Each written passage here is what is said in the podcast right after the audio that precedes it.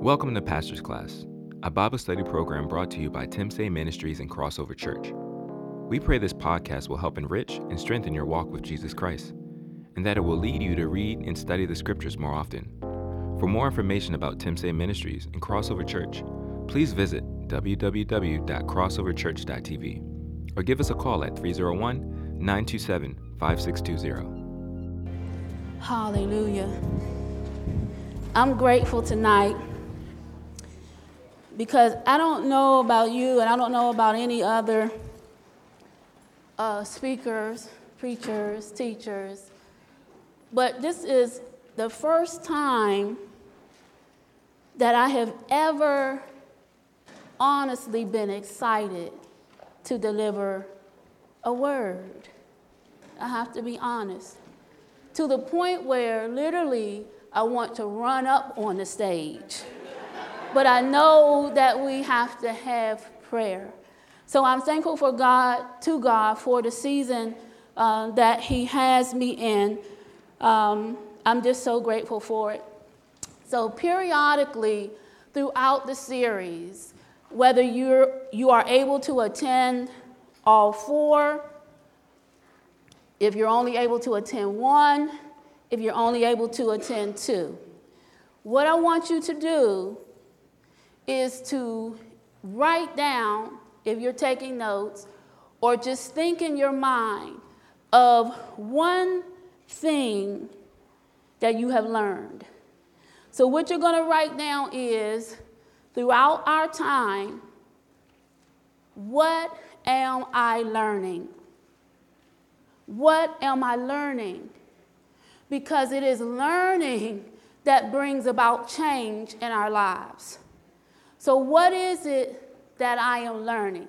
Even if it's just one thing that you get out of the, the four weeks or you get out of however often that you're able to, uh, to come, what am I learning? Because learning causes change. Now, if a mother says to another person that her child is, has learned the alphabet, and so the person is like, oh, really? And then, okay, Sam, can you recite the alphabet to me?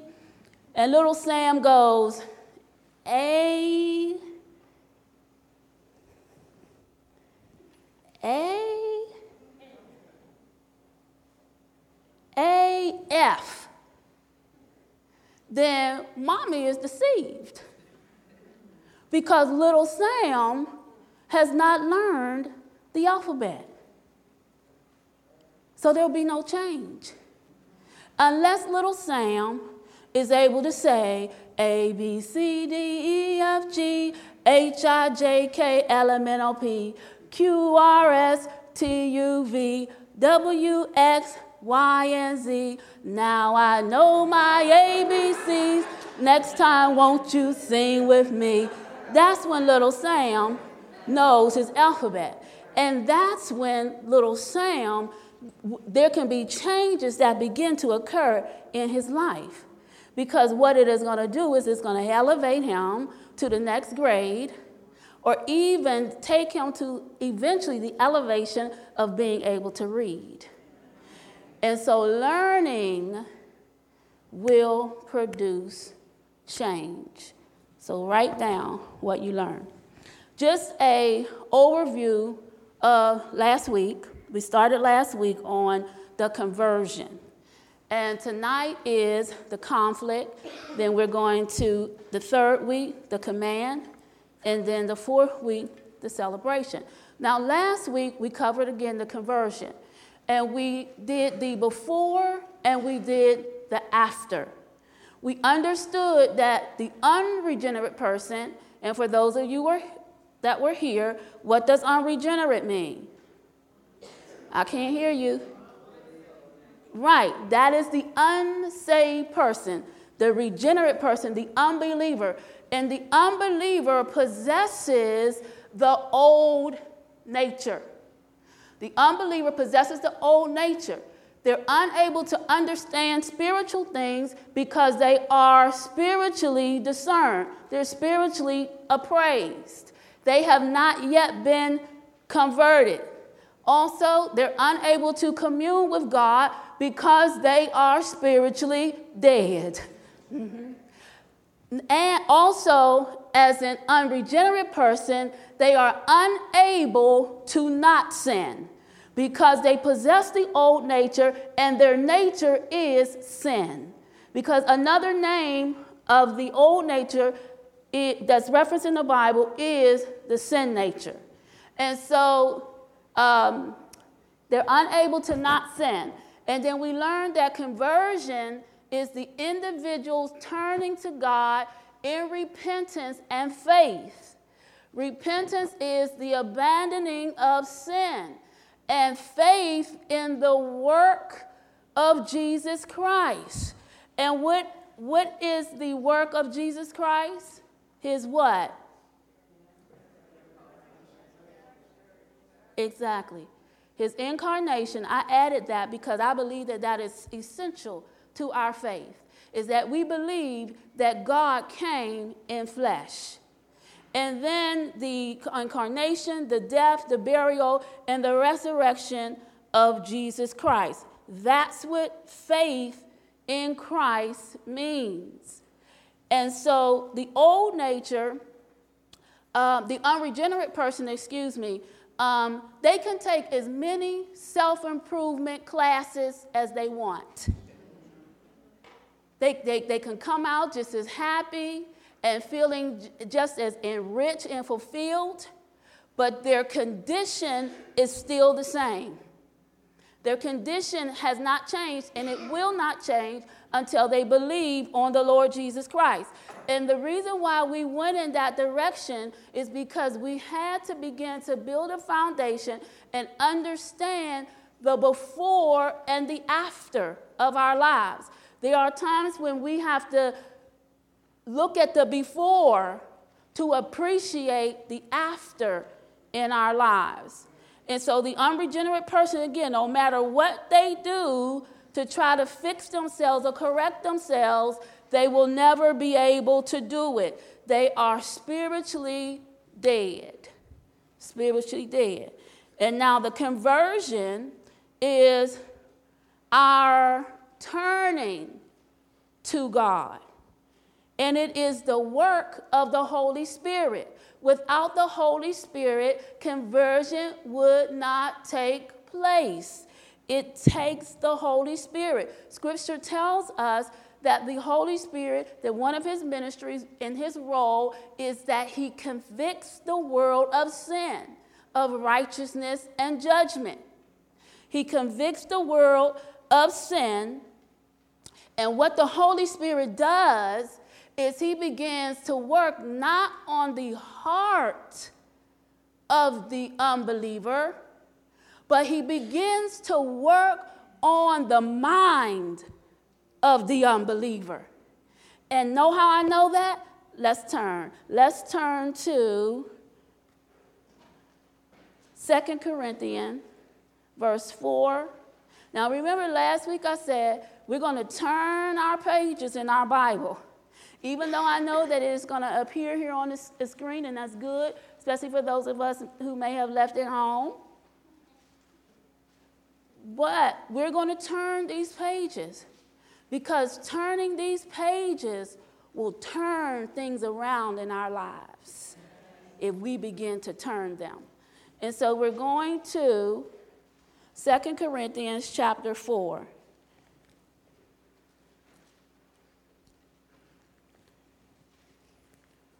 Second Corinthians chapter 4, excuse me, chapter 4, starting at verse 3. And it says, And even if our gospel is veiled, it is veiled to those who are perishing, in whose, in whose case the God of this world has blinded the minds of the unbelieving, that they might not see the light of the gospel of the glory of Christ, who is the image of God is in the image of God. So, the God of this world, Satan, he works on the mind of the unbeliever. And so the Holy Spirit works on the mind as well. And so I wanted to, us to, to see that. So the Holy Spirit begins to work on the mind of the person. And that is his ministry. And that if Jesus had not ascended, he, he told his disciples that he had to go because he wanted to send the Holy Spirit. And so after conversion, a regenerate person, and what is the regenerate person? Is the believer. The regenerate person is the believer. Now, the regenerate person who has believed on the Lord Jesus Christ, they have repented, they have um, they believe in the person and work of Jesus Christ, that person is now saved. They are regenerate, meaning they have experienced the new birth. They now possess the new nature. They now possess the new nature. As a result, they are spiritually alive. They're able to commune with God and they're able not to sin. They are able not to sin. They are able not to sin. If you have believed on the Lord Jesus Christ as your Savior, you point to yourself, point to yourself right now, and say, I am able, I am able not to sin. Amen. And so, before we get into the meat of tonight's um, lesson, there are some terms that I want us to familiarize ourselves with. You'll hear them throughout the night. The first one is righteousness. And righteousness means meeting the holy, righteous standards of God meeting the holy, righteous standards of God. Justification, the act of God in declaring his righteousness to the account of the believing sinner. The act of God in declaring his righteousness to the account of the believing sinner. Jesus Christ imputed his righteousness to us, meaning that He wiped our account clean. Our account was filled with sin and death. Jesus Christ, through his righteousness, or the righteousness, righteousness of God, imputed his righteousness to my account. So my account was wiped clean. That is justification. Just as though we never sinned. We have an awesome salvation. An awesome salvation. And so the third one is redemption. God purchasing our salvation through Jesus Christ, propitiation. God's holy and righteous demands have been satisfied. The law demanded righteousness and failed to prove it. God providing righteousness apart from the law in his Son, the Lord Jesus Christ. And so, in propitiation, Christ was satisfying God's demand for the payment of sin. He was satisfying God's demand for the payment of sin, our sin, the sin of the world. Jesus Christ. Five, sanctification, set apart from the unholy to the holy.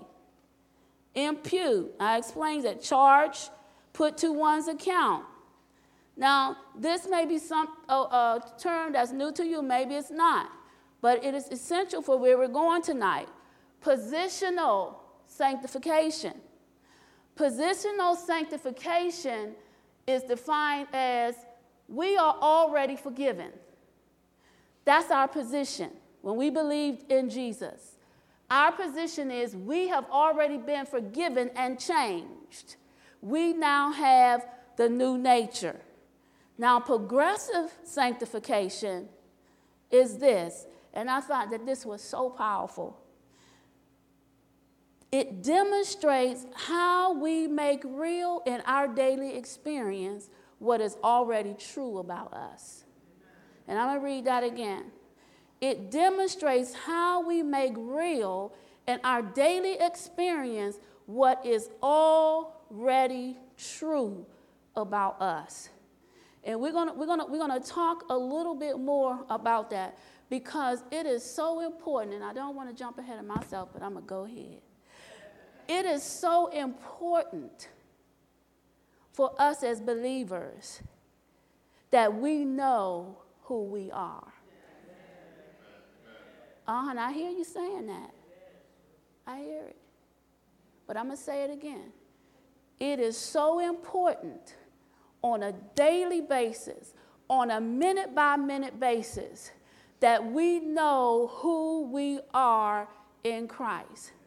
Because I believe if when we make the decision to really live that, that we will be able to put that on our problems and they won't have the same effect on us as they have been in the past. If we really knew and really would live who we are in Jesus Christ, then we wouldn't be trying to get something from other people that they'll never be able to give us. That they'll never be able to give us if we know who we are. If we know who we are in Him, we won't go after things that can never satisfy whether it's people, whether it's a, a, a piece of cake. And I'm telling the truth. Okay? I don't tell all my business, but I'm telling the truth. Okay? No matter what it is, a, a brother can be going on the internet looking and surfing for stuff he shouldn't be looking and searching for. Uh huh. If he knew who he was, then he wouldn't need to have an affair on the internet. If she knew who she was, she wouldn't be in the chat room trying to find a date with some knucklehead, we didn't have to pray about her life. Uh huh. Yep. And so we came to the place where we said, okay, then what does this all mean? If I have believed on the Lord Jesus Christ and my I now have a new nature, the old nature is dead, and let's support that with scripture before we go on. Turn to Colossians 2. Colossians 2 13. Colossians 2 13.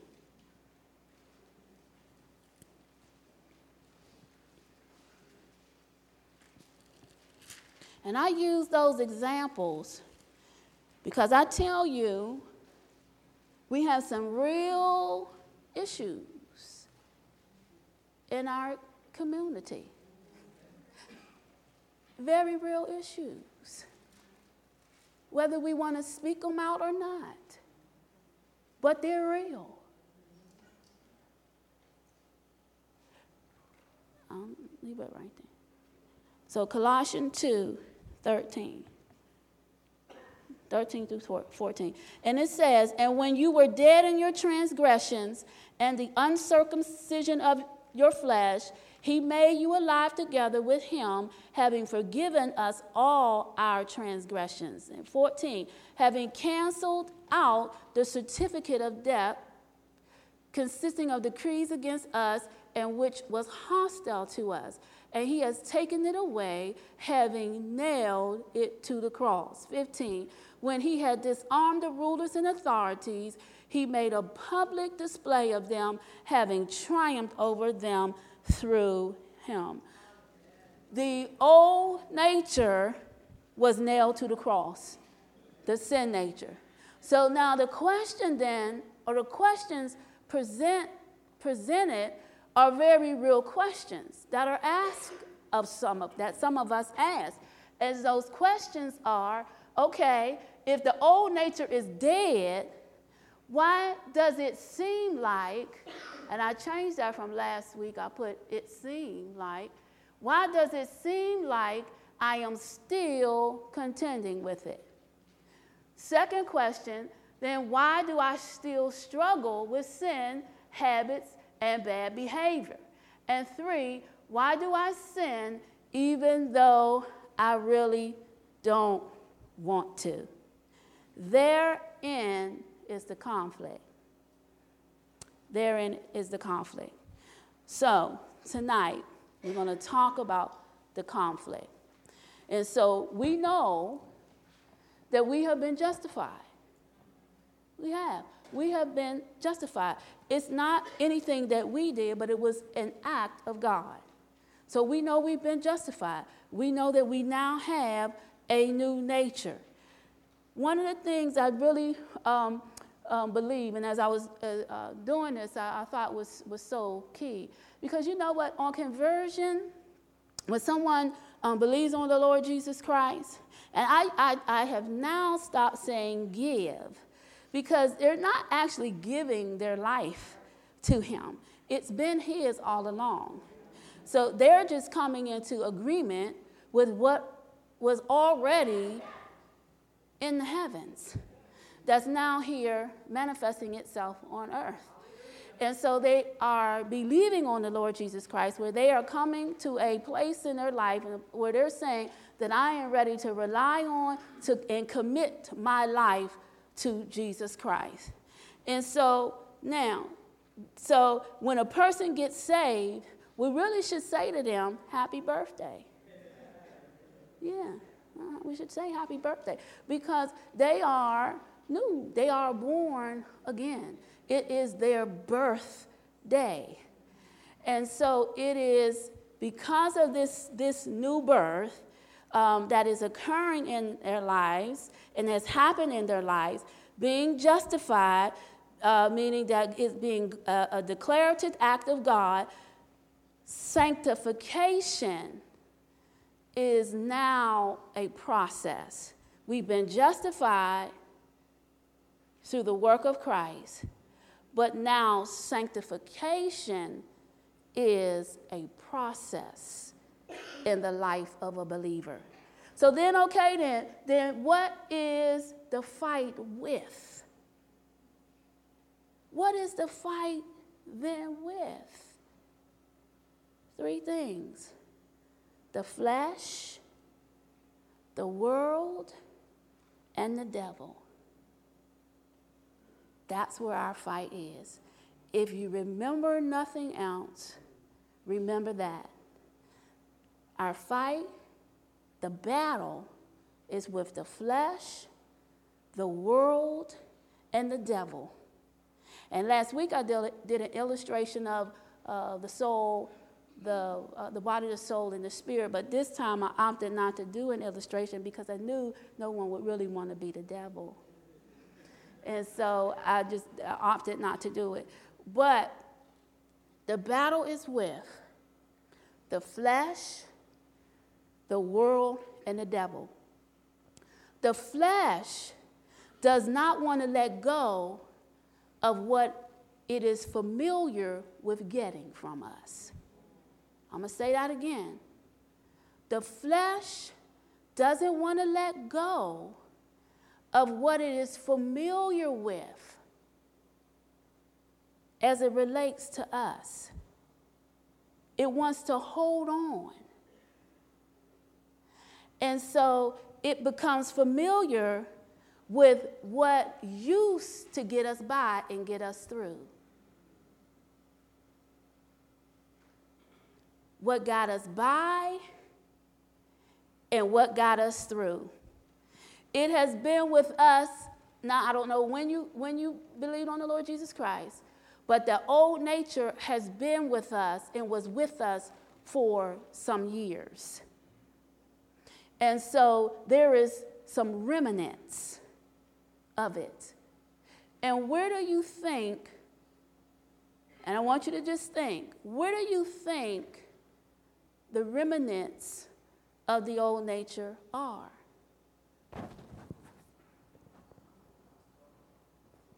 So, I heard somebody. Those are all good. Yep. The mind. The mind. Because this is too where the battle is up here. And so the flesh, it remembers things. And so, thus, the habits we have that we try to break, those besetting sins, we get saved. And sometimes in our mind, we just think that those things are just going to be over. We think that those cravings are going to stop. We think that those places that we went to that we won't want to go to anymore. But that's not always true. For some of us, maybe, God's grace and mercy, because if, if so, we, we would be dead. So, the flesh remembers. But remember, sanctification is a process. And so that's why the Apostle Paul in Romans chapter 7, round about uh, verse, starting at verse 14, he begins to talk about, uh, to me, he begins to talk about his struggle. And what he's talking about is his struggle with the flesh. That's what he's talking about. The Apostle Paul, the one who wrote half of the New Testament, had struggles, just like we do. He had struggles. Did God still use him to write over half of the New Testament? Yes, he did. Wrote it under the inspiration and the power of the Holy Ghost with all of his struggles, all of them. Mm-hmm. And so the key thing to remember is that the flesh and the spirit will never agree. Holy Spirit. The flesh and the spirit will never, ever agree. Never. Turn with me to Galatians chapter 5, verse 17. Galatians chapter 5, verse 17.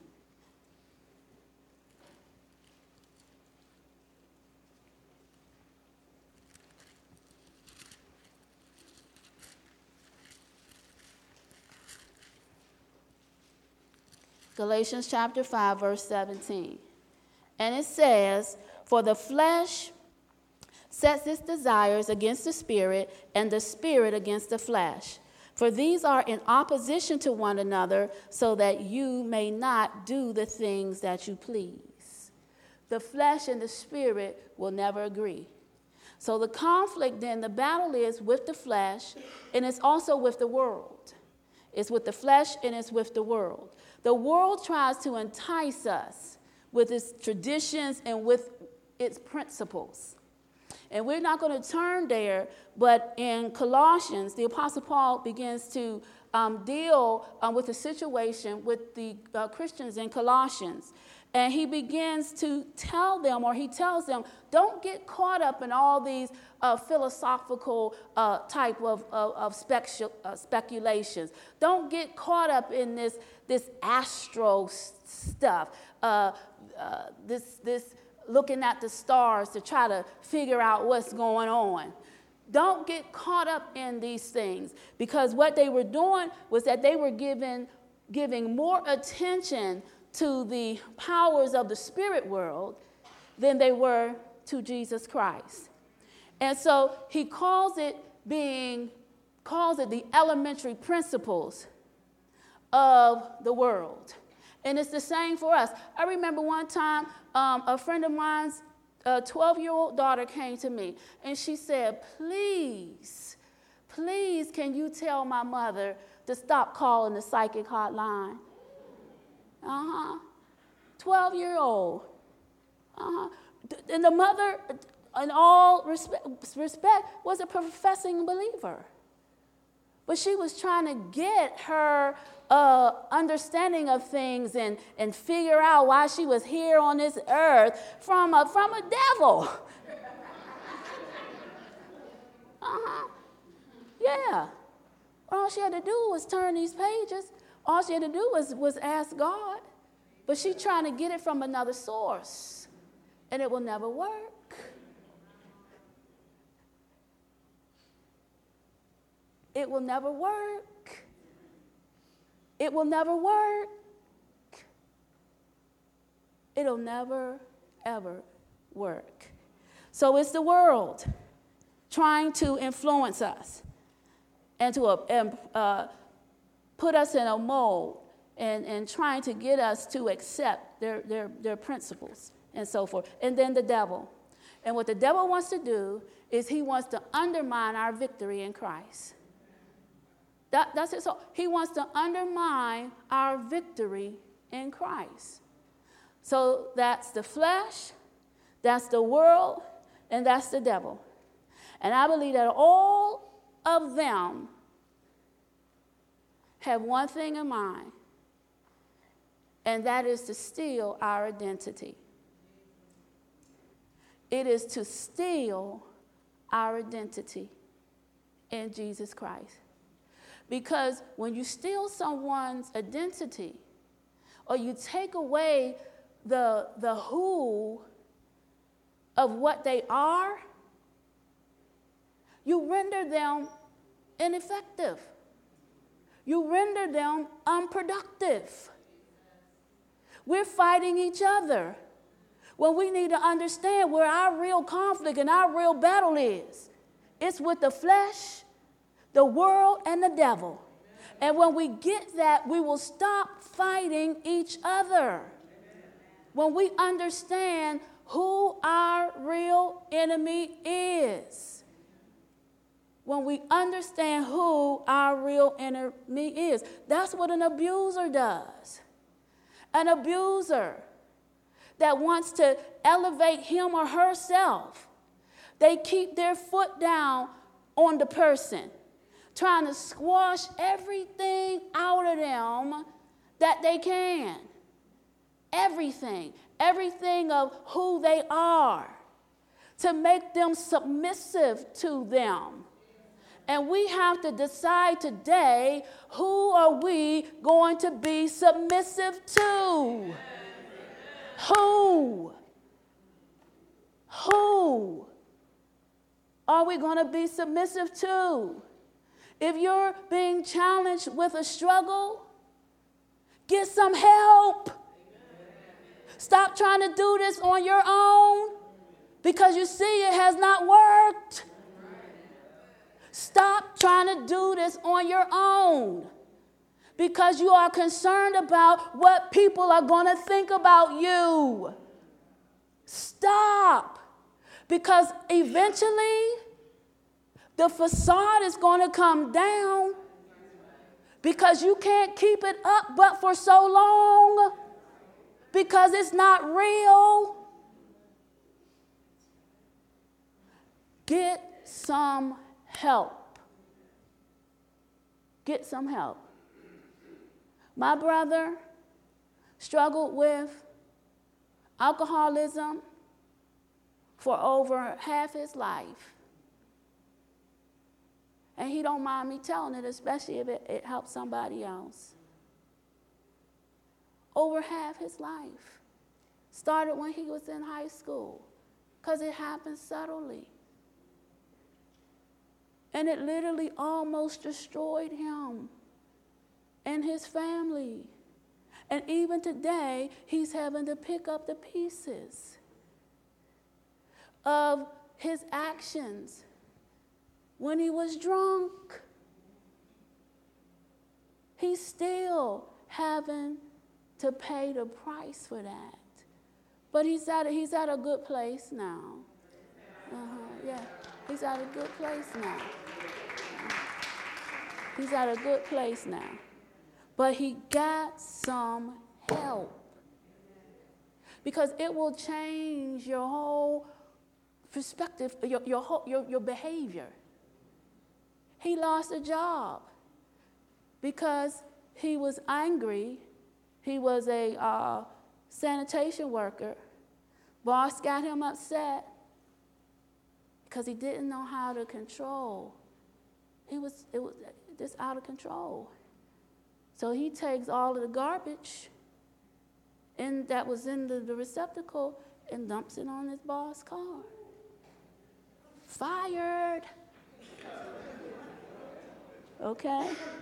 He was fired. Mm-hmm. But he got some help. But let's go on because we're running out of time. Um, but I said all of that for us to get to this place because we understand that the conflict is with the flesh, the world, and the devil. And all three are after our identity in Christ. And so we need to know who we are. And so as we enter into this new life, knowing that we will have conflict, we're going to have it. I know who my enemies are. I know that now. So once I know something, I'm responsible for what I know. So I know who the enemies are now the flesh, the world, and the devil. And so now, and I know what they're after. They're after my identity in Christ. And so, as a result of that, then I need to know who I am. I need to know what this new life is all about. And I want us to turn to Romans 6, and we're going to have to move through this. Now, remember, progressive sanctification, it demonstrates how we make real in our daily experience what is already true to us. That which is already true to us. And so, in experiencing this new life, what I have to understand is that there are some things that are going to be expected of me in this new life. And one of them is no. K N O W. K N O W. I need to know that salvation expects me to have a new way of thinking. Salvation expects for me to have a new way of thinking. And I'm going to read Romans chapter 6, starting at verse 1. If I find it. It says, What shall we say then? Are we to continue in sin that grace might increase? May it never be. How shall we who died to sin still live in it? Or do we not know that all of us who have been baptized into Christ have been baptized into his death? Therefore, we have been buried with him through baptism into death, in order that as Christ, in order that as Christ was raised from the dead through the glory of the Father, so we might too walk in newness of life. For if we have become united with him in the likeness of his death, certainly we shall also in the likeness of his resurrection, knowing that this, that our old self was crucified with him, that our body of sin might be done away with, that we would no longer be slaves to sin. For he who has died is free from sin. Now, if we have died with Christ, we believe that we shall also live with him, knowing that Christ, there's that knowing that Christ, having been raised from the dead, is never to die again. Death no longer is master over him. For the death that he died, he died to sin once for all, but the life that he lives, he lives to God. There is a whole lot going on in those verses. And what we see is that we were baptized, we were buried, and we died. We were baptized, we were buried, and we died. And so, as a result of that, the old man was crucified with Christ. We have been made slaves of righteousness. Also, that we now can walk in newness of life. But we are not going to experience much of this life if we don't know about it. We have to know about it. Number two, so that's know. What's expected of, of us? The first one was no, right. The second one is reckon. Salvation expects us, salvation expects of us a new choice. It expects of us a new choice. And that's verse 11. For even so, consider yourselves to be dead to sin, but alive to God in Jesus Christ. And so, salvation expects of us a new choice. We have to be responsible to build our lives on new facts. On new facts, not old facts. On new facts. We must build our lives on truth, not the lie any longer. On truth. Reckon means to live on the basis of truth rather than how I feel.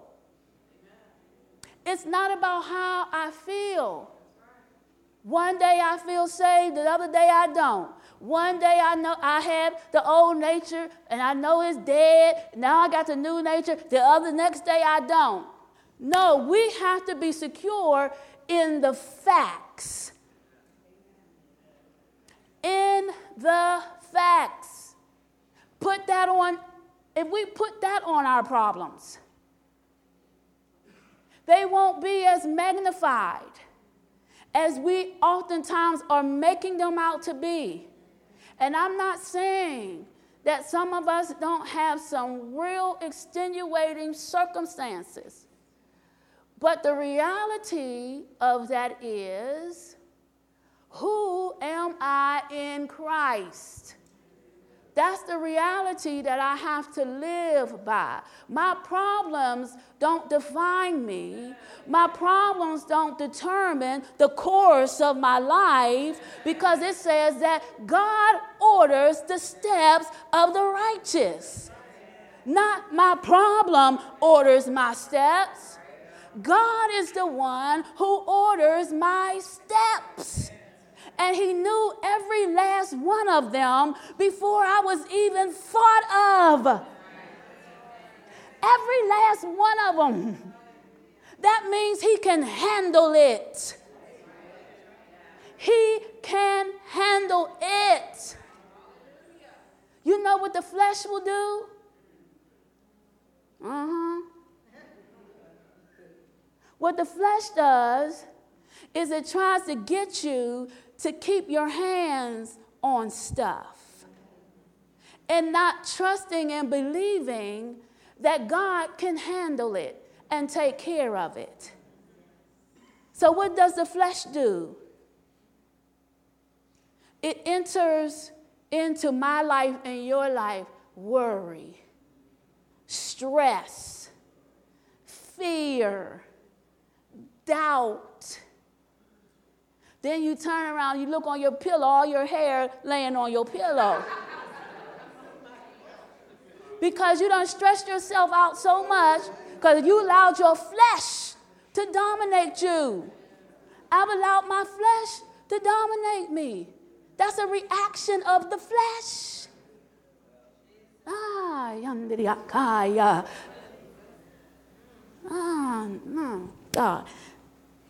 If I stop, then I'll, I'll just pick up next time at this spot. Because we got a couple more to go, and I don't want to rush, and I'll be able to do it next week. So I think what we're going to do is we're going to stop on reckon. And, I, and I, am going to read this um, to you. Now remember, reckon, salvation expects of us a new choice. God said that we have died to sin and are alive in God through Jesus Christ. And remember, this is true even if we don't feel it. Even if we don't feel it.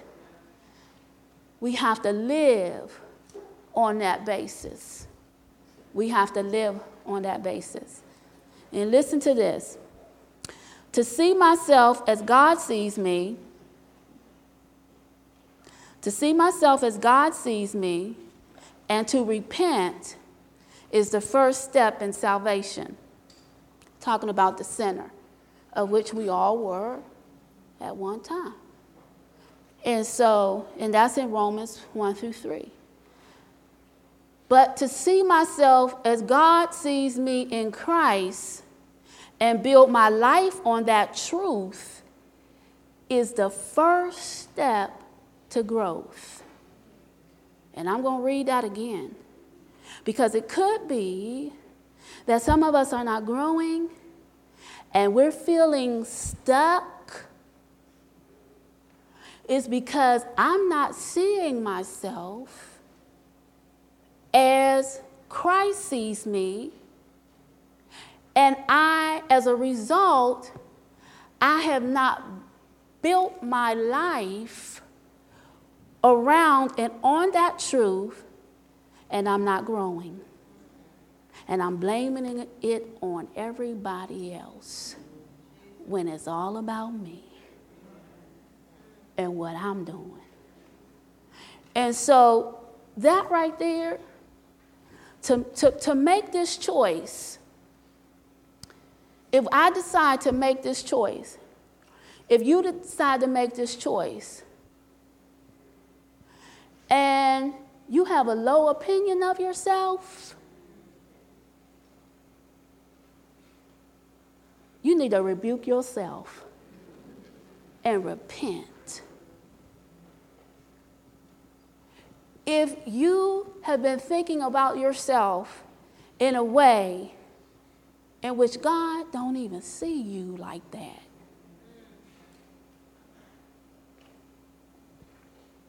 And I'm going to end on that. And we're going to pick back up on that next week. But before I do, um, no, we're going to stop. Would you stand? Thank you for listening to Pastor's Class. We hope you enjoyed this program. For more messages and Bible study teachings, please visit www.crossoverchurch.tv or give us a call at 301 927 5620.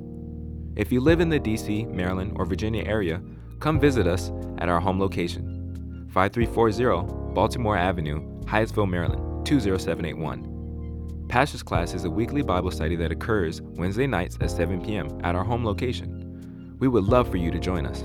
May God bless you and guide you as you continue to study to show thyself approved in the grace of Christ Jesus.